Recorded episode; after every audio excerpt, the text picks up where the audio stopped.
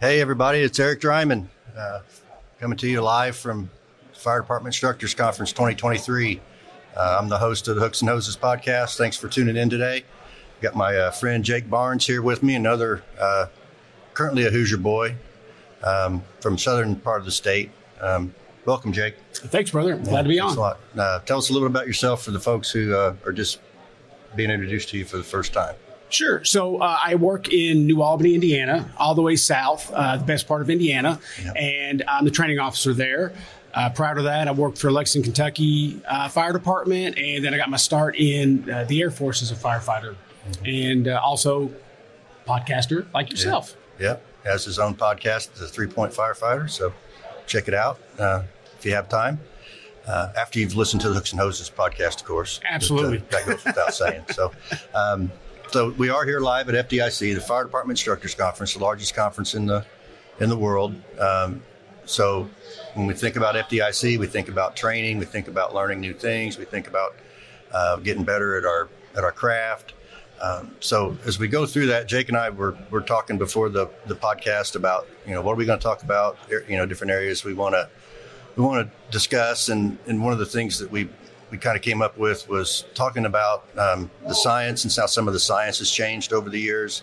Um, and, it, and it seems like, you know, we've, we've had the science for a while now uh, that we've been that we've been trying to digest and learn. I think for for many of us, we've kind of finally um, embraced it, you know, as, as an as a industry um, and, and starting to understand how important it is to know, know what that science is and how it works, and what we've been doing is hasn't always been wrong. It's just maybe the way we were applying it in certain some circumstances right. wasn't quite right. So, um, so we're going to talk about that, and then we're also going to talk a little bit about training and how we can make training a little bit more realistic, uh, or not r- realistic versus relevant. We had this debate before yeah. before we started, um, so we were just trying to decide what to call it. So realistic versus relevant, and some of those points. Uh, uh, So as we get going, Jake, uh, I know you're you're heavily involved in uh, in a lot of the science, scientific um, background of the uh, of the fire service today, and your basement fire class, and, and traveling around the country and doing the seventeen hundred program now and fourteen oh three programs that you do. Um, you know, I know we've we've got similar time in the in the fire service, so so you know we don't have all the exact same experiences, but. Uh, But, but we're roughly the same age, so some of our experiences are probably very similar. But I know that there's there's certainly a lot that's changed since I was first introduced to, to the fire service back in the early nineties. Um, what are some things that you think, based upon your experiences and your travels, where you think we're starting to get it right, um, and what some areas where you think we're maybe still have a little bit to, to go with the science and some of the new thought process? Yeah, the, the science is out there for us. The work has been done. The heavy lifting has been done. And uh, like you mentioned, I, I work for the I S F S I, uh, kind of my side hustle. Mm-hmm. And they work right along with F S R I and NIST. And so that information comes straight to us, and we, we're able to push it out. Mm-hmm. Um, it, the problem that I'm seeing, though, is people don't necessarily want to embrace it all the way because they've had experiences mm-hmm. that they feel are the real thing and not the science. Yeah. And one of them, the biggest one that I've seen is um, the fact about pushing fire. Mm-hmm. People swear to this day. I've got people that have been in the fire service longer than me and higher ranks than me, and they will argue that, no, no, I've seen water push fire. Water pushes fire. And I tell them it doesn't.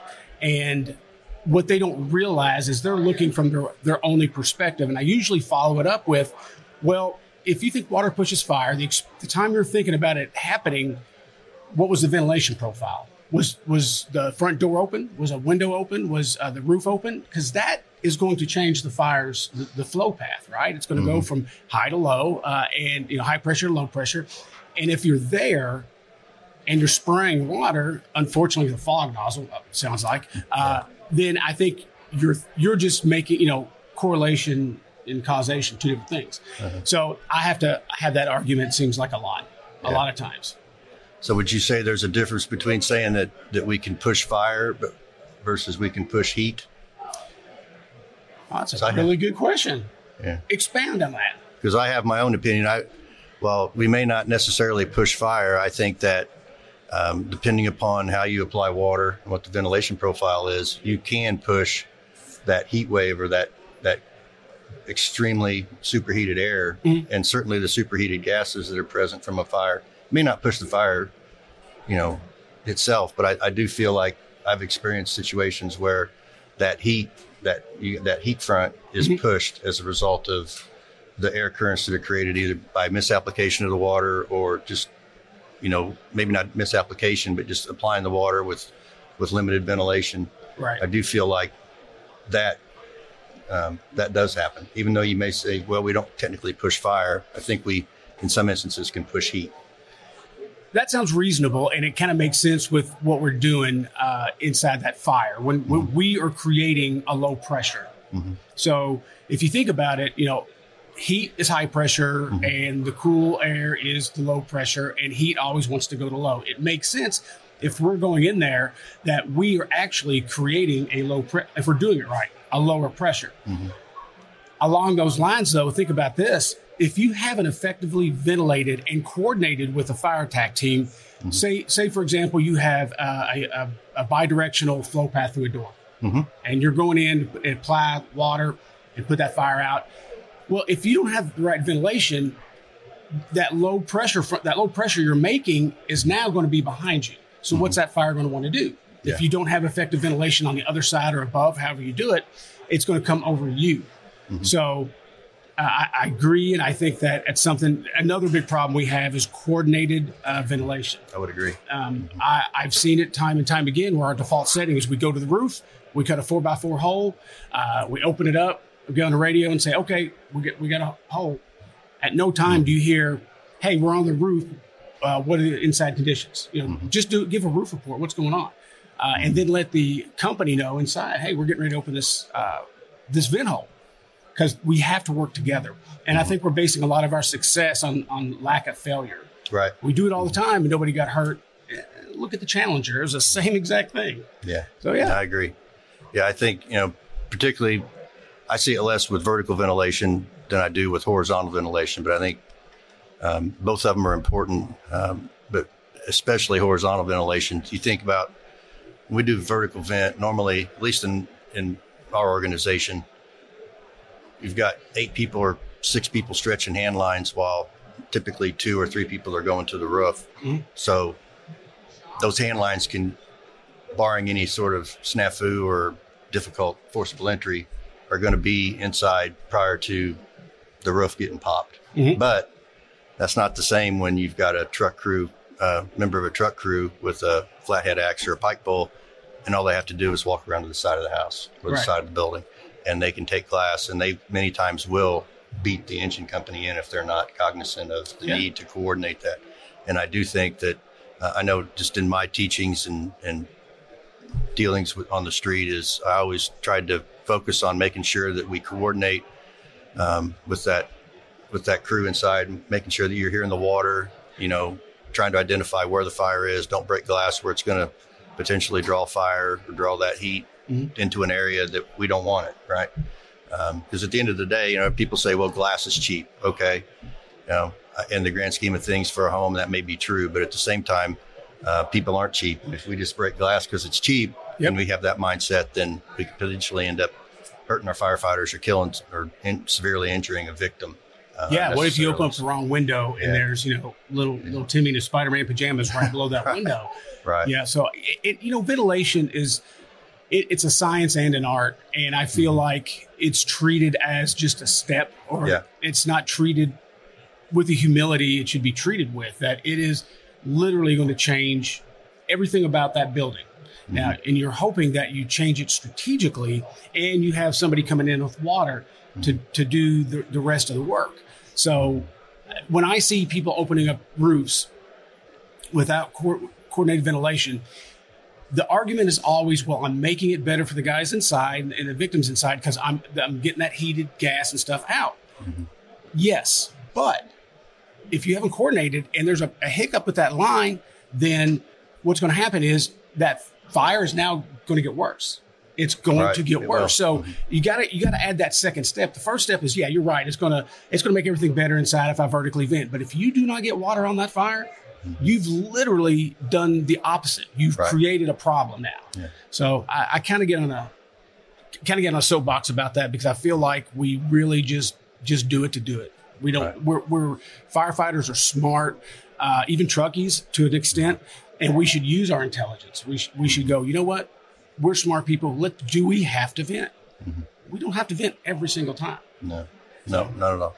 No, I was just, um, at a class, and I won't say where it was or when it was, but just at a recent um, live fire program where we were using a burn building, and I had some people helping me out, um, doing a great job. You know, they we'd knock down the fire in between groups, in between evolutions.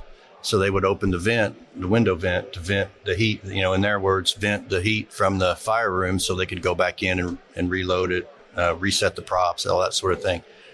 But what they didn't realize was that initially the heat, yeah, that you're getting the heat out when the fire is initially knocked down. But at some point, the return on your investment to open that horizontal vent goes away. And the t- they were like, man, I can't believe how hot it is. We've got the vent open. And I said, you know, the reason it's getting so hot is because you're allowing all this fresh air in. Yep. And, you know, the fuel, this part of the reason that the fuel isn't burning is because you knocked, certainly because you cooled it and knocked the fire down.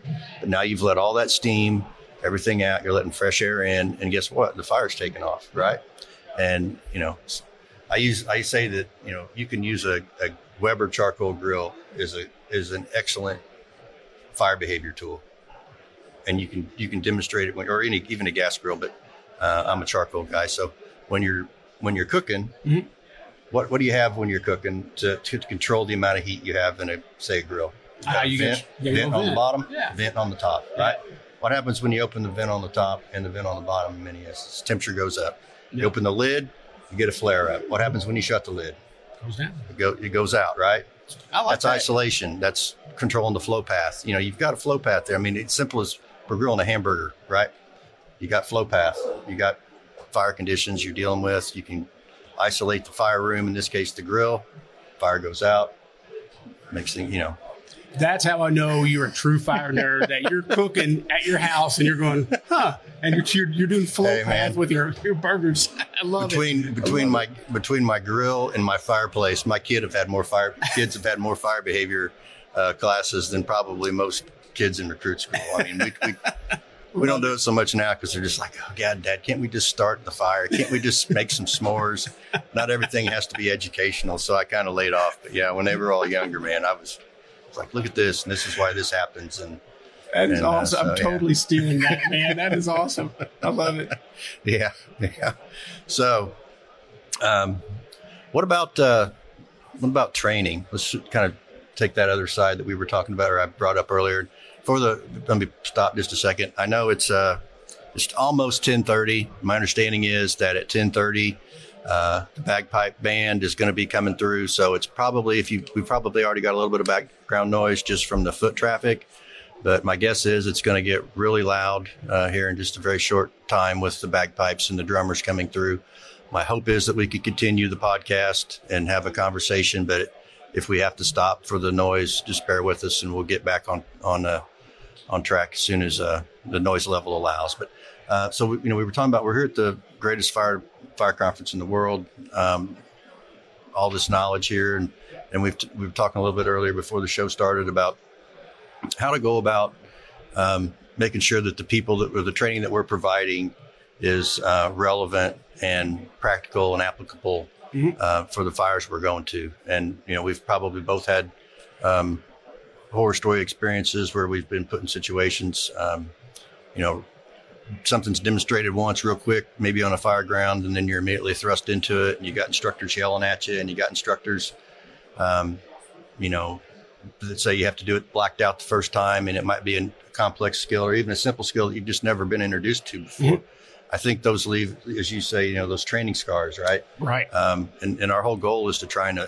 eliminate those, whether it's don't put the fire completely out because we got to let the next group come in and, oh, yeah. you know, and restoke the fire. That creates training scars. Yes. Um, you know, these other instances where we're putting people in and just hammering them from the get go can create training scars. So how do we you know, what are some things that you think you, you, through your experiences we can do to help minimize those training scars and help make the training, particularly the hands-on training, but all training in general, to, uh, a little better for our for our firefighters? When it comes to, to like new recruits, we have to realize our job isn't to abuse them.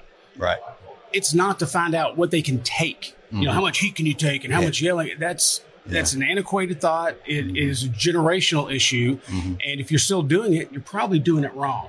Yeah. With that said, I have seen some stuff that Miami does that they're not abusing anybody, but they take a more military approach. Mm-hmm. And I think that's fine. It's mm-hmm. when you have people that just, like you said, they'll just get new people and they'll throw them in something and say, go to work, and scream and yell and make it as difficult as possible. You're not creating a firefighter.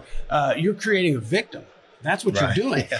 And yeah. we have to realize as instructors, we know that one of the one of the first rules of uh, being a good instructor is knowing your audience. Mm-hmm. You know, how you got to know your audience and how you're going to present to your audience. Well, recruits are the same way. Um, to me, they're probably the bravest people we have because they joined our department. Mm-hmm. They made that they're, they're like, okay, I'm going to take a very dangerous job. I'm going to involve my family because of shift work, mm-hmm. uh, you know, heart attacks, cancer, all this stuff. They, they're brave by just taking the job. So we don't need to test their mettle. You know, what we need to do is we need to teach them. Yeah. We just need to teach them. My favorite thing is when people say, and I've heard this a lot, and I always use a chainsaw as an example, uh, because that's what I do hear a lot. Chief, I, can you believe it's this guy never started a chainsaw? Oh, my God. I'm like, and? Yeah. Well, you know, but why are we hiring these people? I'm like, first off, you're an officer. Your job is to teach. Yeah. If they don't know how to char- start a chainsaw, teach them how to start a chainsaw, man. Honestly, you're in a better position because you don't have to overcome bad habits. You're instilling mm-hmm. good habits from the get-go. Right. But I think, uh, and a lot of times our ego, the, the longer we're in the fire service, the bigger our ego gets. Mm-hmm. And we're like, we know everything, blah, blah, blah. And we don't. Mm-hmm. We really don't. If you think you know everything in this fire department, come to F D I C. Yeah. I promise you that'll change your mind. Mm-hmm. But we got, we got to treat these people uh, with the respect and humility that we should, because they're, mm-hmm. they're our brothers and sisters. Right. And they're not punching bags. And I guarantee you, if you grew up in the time frame we did, we didn't like it. No. Why would we, you know, keep doing that? So yeah. I get mad when I think about that stuff. Sorry. Yeah. No, no, it's it's. You know, it's a good conversation to have, both, you know, whether you're a, a training officer, um, whether you're a company officer, whether you're a battalion chief, whether you're just a, another firefighter who's got somebody new that you're to work with. And, you know, and we're fortunate the, in our organizations, we we run a, quote, you know, true fire academy. We have our, we bring our folks in. We, we have a, a significant amount of time to actually focus on teaching them the skills and the way we want them to do the skills and the terminology we want them to use and, and those, that sort of thing. A lot of departments don't have that, whether it's a small, you know, smaller career department, whether it's a volunteer department, they don't have that luxury of running an academy and having right. a captive audience. Right. So, right. you know, in the case of a, of a volunteer organization or a paid on call or something like that, it might be a, you know, the, every Saturday from eight to four, we're, we're going to run our fire academy, or Wednesday nights, or whatever your, you know, whatever your drill night is. And, And, you know, it's important for, for us as instructors to know, regardless of how small or large our organization is, that, that we've got to be, first, we've got to know our audience, right? Yes. And, as you mentioned earlier. And, you know, and this more and more people, we see them here, and I know you see them, and, you know, it's all over the country. It's, we're not getting folks who, who were in the trades before they came on the fire department like we used to. It's, yes. it's you know, we're getting college educated. Uh, I mean, I, we've had lawyers, we've had um, accountants, we've had C P As, you know, um, we've got people with master's degrees that come through our academies now, you know, and it's, it's that aspect of it has in some ways created challenges for us because, as you said, you know, some of these people don't have the, the hands-on skills, the, the, the wrench, turning wrenches and knowing how to start a chainsaw and all right. that sort of stuff. But at the same time, they're extremely intelligent, mm-hmm.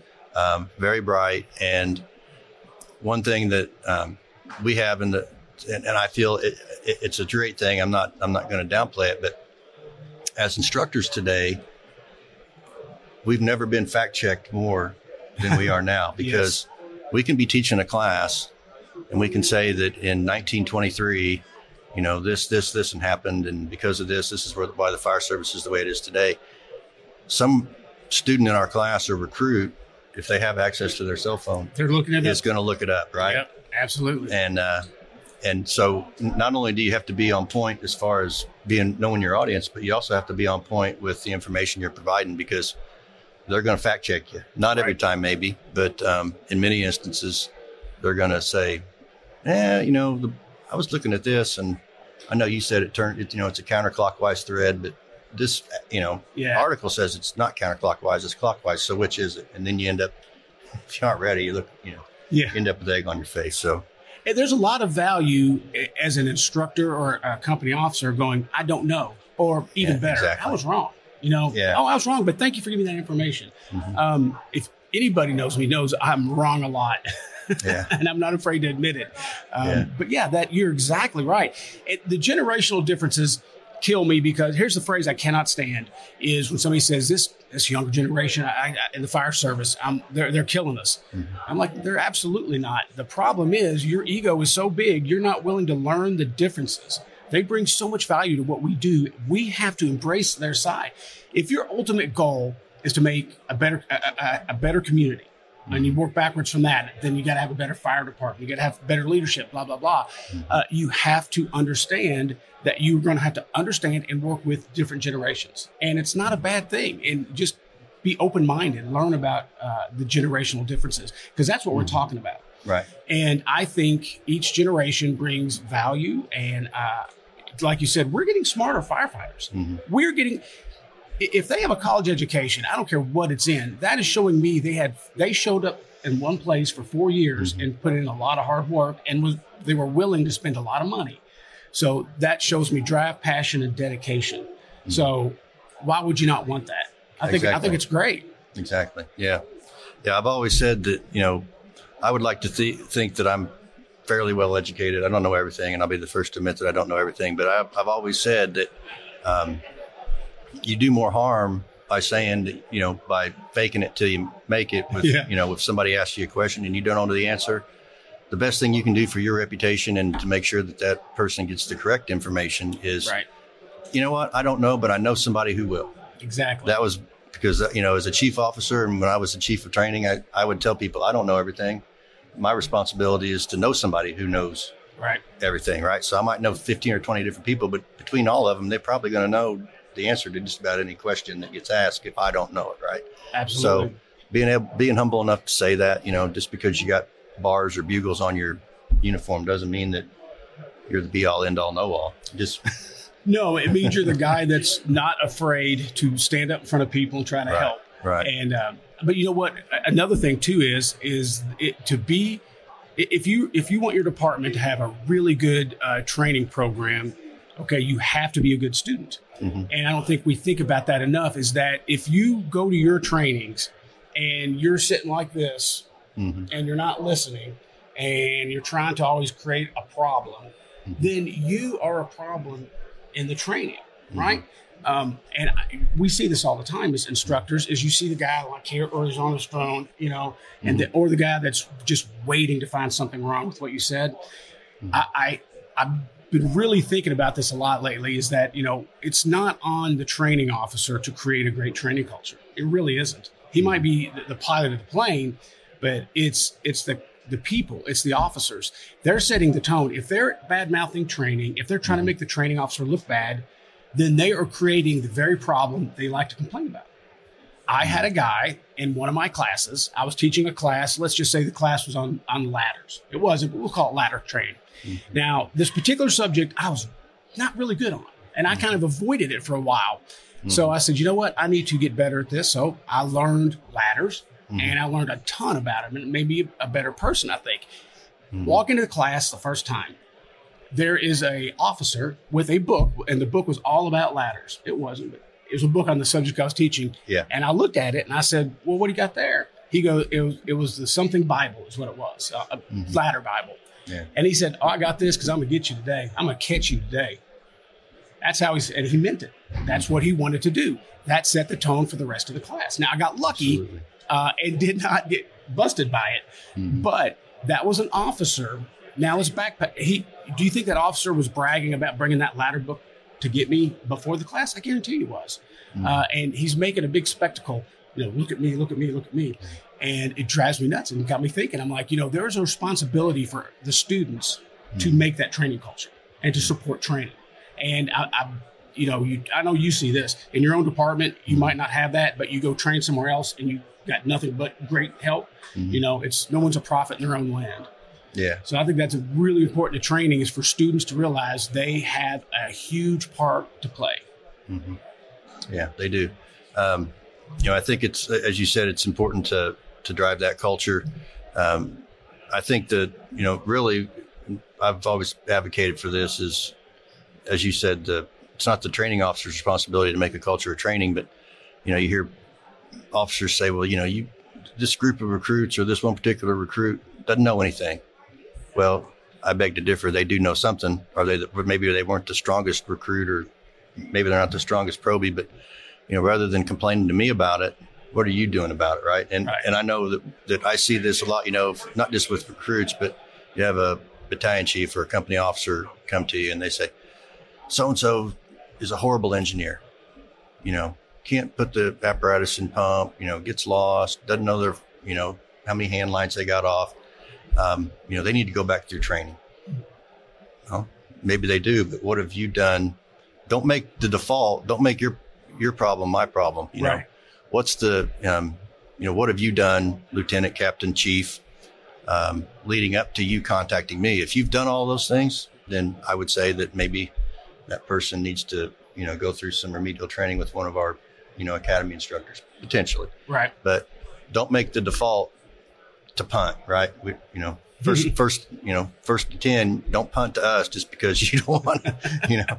So, you know, and being a training division, former training division guy, I can say that because I had those conversations. And, uh, you know, prior to that, I was on the other side of it in the, as a company officer and, and having a little bit better understanding, maybe some people do, that you've got to do your due diligence and you've got to do the upfront work. And if I've got three or three other people working for me, it's my responsibility to make sure that they know what they're doing, because mm-hmm. they might screw something up and feel bad about it, but it's ultimately that company officer's reputation and that company's reputation that is going to suffer from that. Right? Absolutely. So, and I, you know, farther up the food chain you go, the, the more your reputation depends on the people working for you. Right. Yes. You notice brotherhood stops. Uh, brotherhood goes all the way up to the training officer. That's where it stops. Right. Like in the firehouse, everybody's helping each other and everything. And then, but once you hit the training officer level, it's like, you're not doing this right. You need to do this. You need to fix this. I'm like, yeah. how about we fix this? How about we work on it? Yeah. You know, I've no, I just little things I've noticed. Yeah. Yeah. So being here at F D I C, what are some of the, some of the classes that you've taken, um, some of the people that you've had the opportunity to interact with that you would say, hey, if you're coming to F D I C, whether this later this week or, you know, you couldn't make it this year, but you're coming back next year, what are some areas and things that you feel like are worth seeing? I mean, it's all worth seeing, obviously, but. Oh yeah. But, I mean, you know, there's certainly folks or classes that stick out to you or. Absolutely. Um, uh, the, the one I really wanted to take and I didn't get a chance to, but I encourage everyone to, is Coralie Moore's class. Mm-hmm. Um, I think he's amazing. He's changing uh, the landscape of the fire service, and he's doing it somewhat easily. Um, but when you come to F D I C, here's the beauty of it. You could be a, a new recruit, and you could be uh, a thirty-year fire chief, and there's classes here for you. For you. There's things to do. Um, I was thinking about this this morning when I was walking up here. If I go to my fire department, I'm not picking my fire department. I'm using my fire department as an example. If you go to my fire department, you're going to find some people that probably don't want to be there. Right. And there's going to be some people that are not engaged in the fire service. You might find people that are just counting down the days till they retire. Mm-hmm. So you have that. But when you come here, you have none of that. Everybody yeah. comes here voluntarily because they love the fire service right. and they're trying to get better. Mm-hmm. And I think I think it should be worn as a badge of honor that you attended F D I C, because it is the greatest conference, period, you know, in the story. Yeah. Yeah, it is. We're lucky to have uh have those here. I know for me, it's, uh, I got, I, you know, I get a lot out of, uh, Phil Jost does a really good job mm-hmm. with his, uh, smoke reading class and, uh, um, certainly Mo Davis, uh, oh, who's, who's, his, you know, this is Mo, Mo's here for the first time this year. Coralie Moore, I would agree. Oh, yeah. Does a lot of stuff.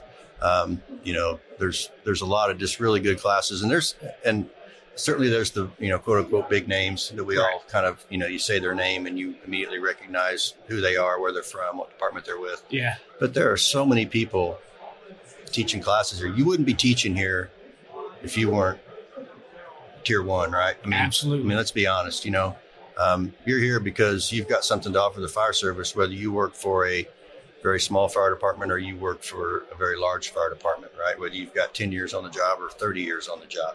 So you're going to get something out of any class you take, regardless of where, you know, what the topic is here. Right. Um, but it's good. You know, it's, it's just unbelievable. If you've never been to, to F D I C and you're in, in the fire service, you know, beg, borrow, or steal, figure out a way to get here. Um, because everybody, every firefighter should experience it at least once. Oh yeah. Um, it's you know, amazing. Yeah.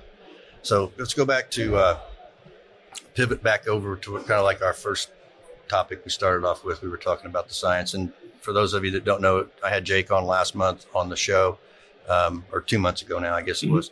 And, um, you know, we talked about basement fires and, and fighting basement fires and some of the science and, uh, that goes along with that. And I was fortunate enough to, to sit through Jake's basement fire class. They came, uh, his crew came to Indianapolis, um, couple of years ago now, maybe. Yes, sir. I think two or three, two, two, three years ago. At least, you know, I say, well, it was just last year, and then you'll say, no, no, it was three years ago or something. So I, you know, it's just time runs away from us. But uh, yeah. So I, I know it was the last couple of years. Um, his group came in, and and you've done that all over the country, right? Mm-hmm. I mean, you've done it in New York City, you've done it in Philadelphia. I know you did it for us. You've done it for a lot of big departments and and small departments, mm-hmm. uh, you know, alike. But um, you know, just all that information that you can provide. And, you know, we talked about earlier about making the training relevant, right? Yeah. We don't have to put, and, and your group was a perfect example of that. We didn't have to put people in a basement fire to talk about basement fire stuff. You know, we had that yeah. little classroom demonstration part. Um, had those little skill stations. Yeah. Yeah. And, uh, you know,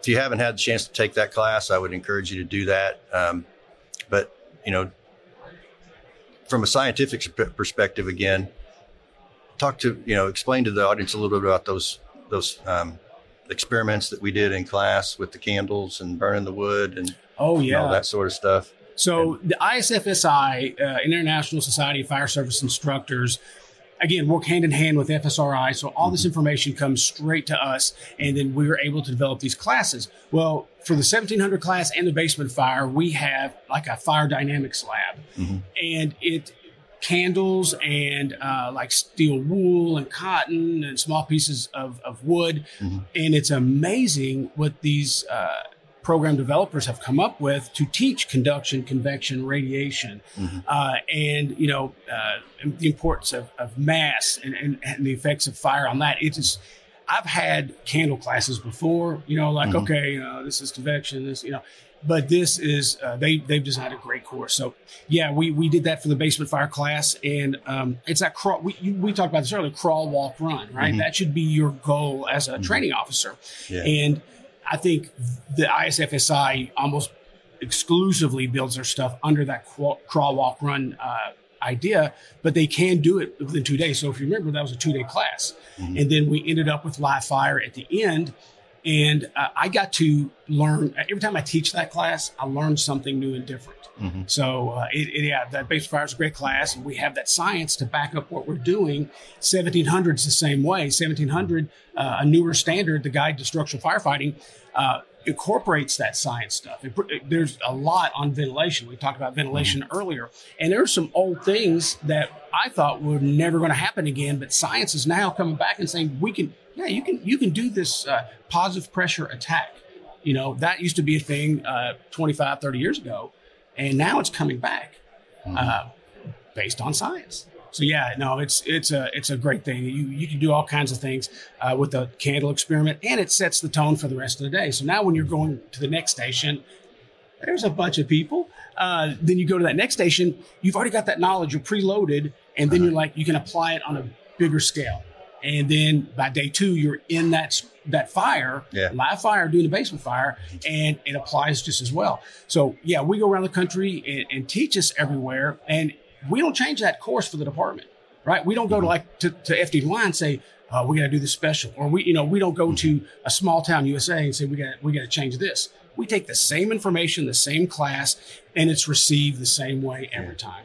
It's mm-hmm. easy to sell something when you get when you're backing it up with science. Mm-hmm. It right? is, yeah. And I went through that when I went to um, one of the initial um, programs that they offered in Howard County, Maryland, mm-hmm. um, that Dan Majikowski and uh, Steve Kerber did um, uh, through the I S F S I mm-hmm. um, on all the fire behavior. And I just remember, you know, something as simple as burning. burn styrofoam and and just all that little stuff that we did, you know, and, yeah. and using the, the wire mesh to show what what the dust of the flame and everything.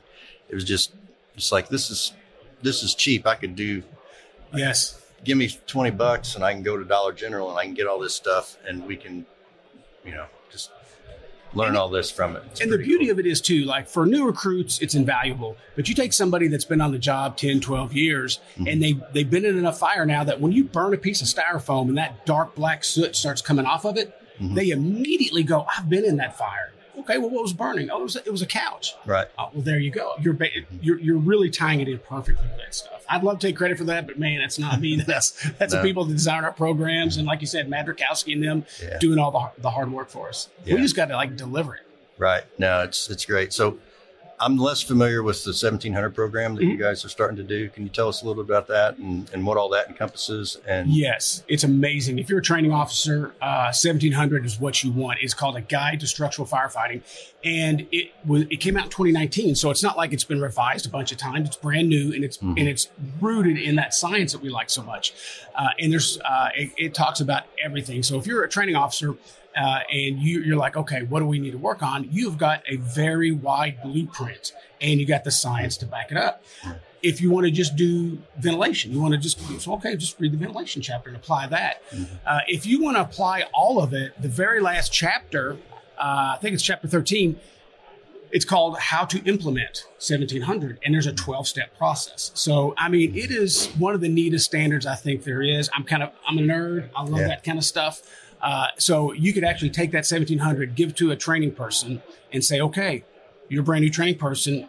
Here's the basics, man. Here it is mm-hmm. right here. And then, of course, you have chapter two, I believe is the reference publication. So all the stuff that was, was built, it was built with, you can go back there. Yeah, it's, I love it. I love it.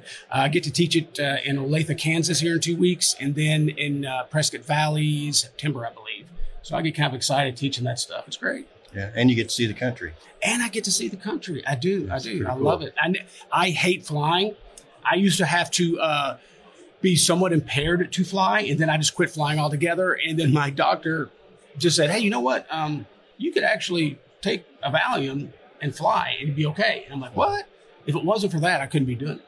Because really? I, I hate, I cannot stand to fly. Really? Yes, I cannot do it. So now before I fly, I, I take like a little half of a Valium. I get on the plane, no problems. I'm not like... And then I can do what yeah. I want to do, because I'm telling you, it's not for me. Yeah. It's not. It's just like my first marriage, man. It's just not. It's not for me, man. It just ain't for me. Yeah. Now, is the seventeen hundred class? Is it a two day class also? It's or? a two day class. Uh, it isn't live fire, but it's it's it's very uh, like the basement fires. You got a lot of skill based uh, rotations, and then you come together for a great big scenario with V E S and hose movement and uh, hydraulic ventilation. And uh, uh, you have a command part of it and you're rotating mm-hmm. through it. Uh, it is really, really neat. It's it's neat to see it all come together uh, in those two days. And uh, it's uh, it's really good, really good. Yeah, good. All right, well, uh, we're getting close to wrapping up here. So uh, you got any final thoughts, any words of wisdom for the audience? Well, I'd like to point out, I've got a big ego, so I've got to point out that I'm the first two-time Fishbowl podcast person. Yes. So I'm looking at getting a tattoo on my neck that says that. Yeah. Thank you.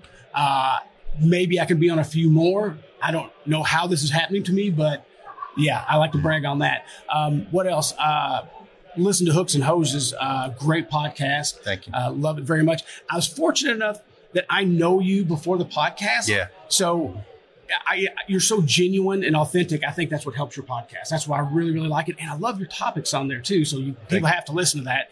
And I think it's, it's absolutely made for the training officer. I really think a training officer needs to listen to that and, and they're going to learn an awful lot about it. Thank you very much. I appreciate it. Other than that, I don't know what else to tell you. We had to bring, we, he wouldn't fit through the door, so we had to put had to get two straight ladders and crisscross them to get over the walls because his head was too wide. First two-time Fishbowl podcast. I think mm. I should have a trophy or something. Yeah. So you'll have to talk to the ladies out there about that. Yeah. I don't think so. It'll let me come back on ever again. Yeah. All right. Well, Jake, really appreciate you being Brother, here, man. Thank you so much. It's been a it's lot been of fun. An absolute honor. And thank you, know, you all for letting me do this yeah. again. Thanks. Yeah. We, you know, Jake and I have, seems like lately we've been seeing, seeing more and more of each other. Yeah. Um, tell them what we're going to be doing today at one o'clock. Well, I'm going to be doing a podcast for Jake here at one o'clock. Um, yeah. We're going to be talking about the new uh, fire Indianapolis Fire Department training tower produced by Fire Facilities. Mm-hmm. Um, Amazing place. Yeah, great place. Uh, I may have had a little bit to do with it. Um, Or, or everything to do with it. Well, some, yes. Anyway, um, so as we wrap up today, I just want to thank everybody for tuning in. Uh, I'm Eric Dreiman, host of the Hooks and Hoses podcast, and uh, look forward to uh, seeing y'all out at F D I C and uh, tune in for the for the uh, episodes of Hooks to Hoses to come. Thanks for tuning in. Have a good day.